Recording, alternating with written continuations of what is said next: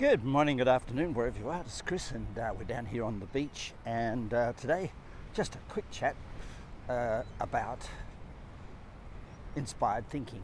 So, I've started the next lesson series on uh, the Inner Wealth blog, and it is uh, directly talking about inspired thinking. Now, just so we get an overview of this, I'm going to do a little talk about it today. So, we are impacted more than anything else in the world. We are, as people, impacted by our environment. So, uh, you're impacted by, a child is impacted primarily by the noises, the tones, the vibrations of their parents, the uh, level of cleanliness or squalor, uh, or the level of salubriousness or not. And this impacts the child based gives them a sense of who they are and who they're going to be, who they could be, who they should be, who they would be. All of this comes uh, unfiltered into our being and forms what's called memes, M-E-M-Es. And memes are like genes. They form an imprint deep in our subconscious uh, mind and conscious mind of who we are. So I'm right now on the beach. I feel like I am a person with unlimited possibilities because that's what the beach generates in you. It gives you a, a, look out on the ocean, and if you spend a lot of time on the beach, you feel very free. And that's why freedom and a lot of these words are very strong in the surf culture uh, and caring for the environment and all these things because it just gives you a connection if at the same token I lived in a forest surrounded by trees, I'd have a strong sense of uh, my own good fortune, my own interaction with the birds and plants and animals, and that environment would stimulate in me probably poetry and much more grounded, down to earth uh, thoughts and feelings. And most of all, in the first three years of our life, this environment creates a value set.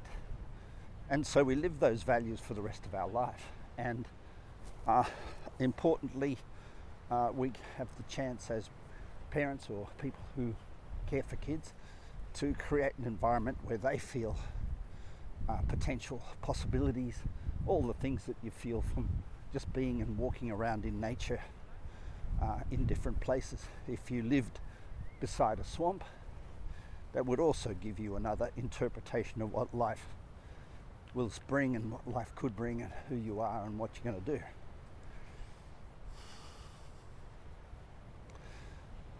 One of the observations that I made working with First Nation in Canada was a lot of the reservations were put in places a lot of people really didn't want to be. Uh, and so not every location of reservation is idyllic. Anyway, that's getting off the topic. Environment dictates us, and if you go to work, you've got expectations, which is your ego that's saying, I expect this to happen on this time, I expect that to happen, I expect people to do this, I expect people to do that. That becomes your conscious brain. Your subconscious brain that becomes environmentally uh, vulnerable, doesn't it? Because if people don't do what you want, you get tig- uh, you get triggered, and if they do do what you want, you get triggered in the opposite way. If the company is what you want, or people speak the way you want, you feel triggered positively, and if they don't speak the way you want, you're triggered negatively, and that's pretty. Uh, well, it's exposed, isn't it? It's like walking around in the desert without a shirt. You are going to get sunburned. And, or swimming in the ocean, you are going to get cold if you stay there too long. So, environments create a sense of self, a sense of possibility, a sense of behavior that cause us to speak a certain tone, they cause us to be a certain self. And we spend a lot of time creating home environments that are pretty, uh, handsome, attractive, strong uh, home environments that celebrate something that we think is important to us. And that really uh, is the beginning of a difficult question because two people live in one home. And the question is going to be whose values uh, dictate the environment. Uh, for example, good example is my partner Jess lives at my house a lot of the time. She has her own home, and the two homes are vastly different. And she's really, bit by bit, doing a great job of making my place her place. And as she does, she's also being very mindful, knowing that I'm very in my art and the way I think and feel, very zen and very uh, much respectful of my Nepal heritage. So she's incredibly uh, respectful of that, and yet the kids need to play. Kid needs kids need to have space, and they need to feel as if it's theirs. And so, bit by bit, we're adapting it without compromise. So there are rooms in the house that I consider mine that are exactly how I love them. There are rooms in the house we call the kids' room, and that's exactly how they love it. And then there's the uh, playroom or dining where we integrate all four, and everybody has a little piece of their own universe in that room.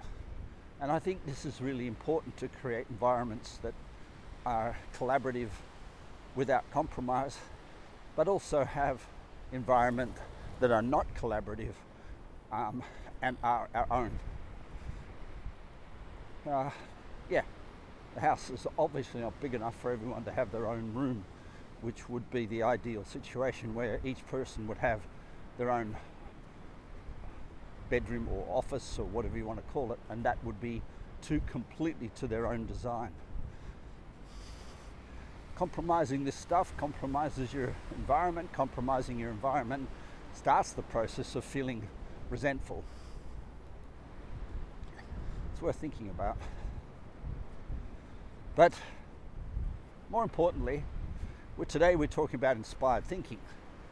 Now, what happens when the environment you're in is not the one you desire. Let's say, for example, you go to work and someone's, one of the people, the boss, or someone's in a shitty space, downloads on you and gives you information you don't need. If you're, if you're vulnerable to the environment uh, and can't switch it on and off, you're going to go down like a sack of spuds when somebody delivers bad news or somebody's in a dark mood or somebody's playing ducks and drags with you, you know, you're going to be not really yourself all the time. And as a leader, you need to be yourself because that's what people need to trust. And that self is not an environmentally driven one because the environmentally driven one can't be trusted because things go up, the person goes up, things go down, the person goes down, things go sideways, the person goes sideways. So, and your boss or the board or whoever it is. It's always sort of throwing frisbees at you to catch.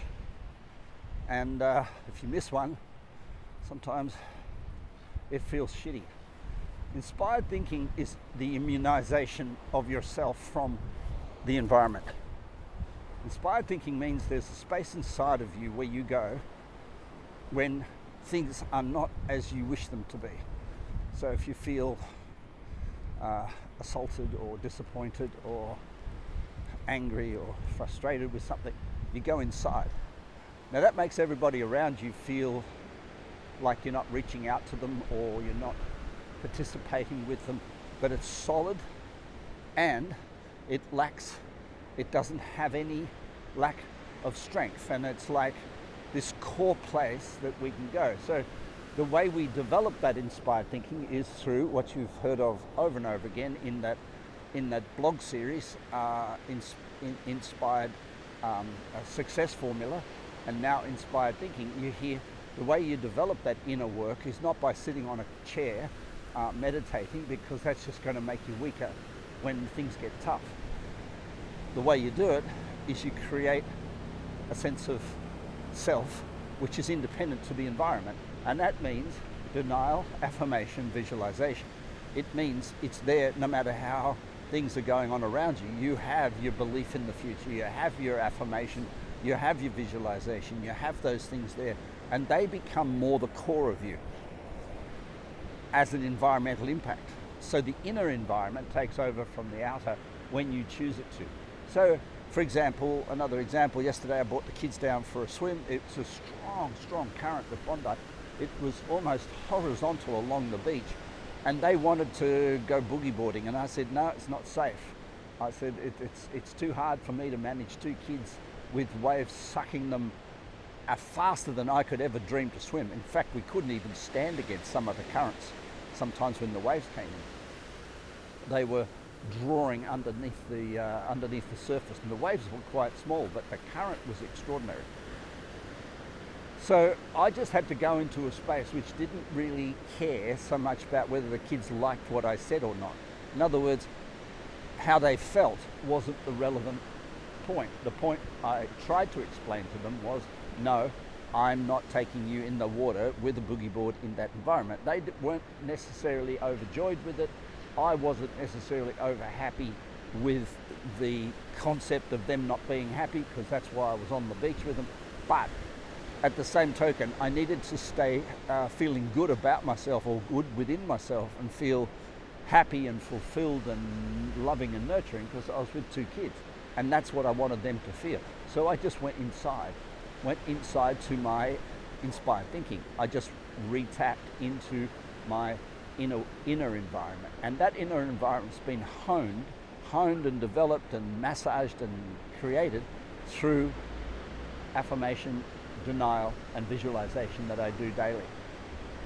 This inner environment is immune from the environment. This inner environment is what's called the inner world. And the inner world is not your subconscious if you go to your subconscious brain, it's the thing that was impacted when you were a kid and has a lot of unseen, unspoken, unthought of thoughts that interrupt you every time you go to say, Oh, I've got the kids on the beach.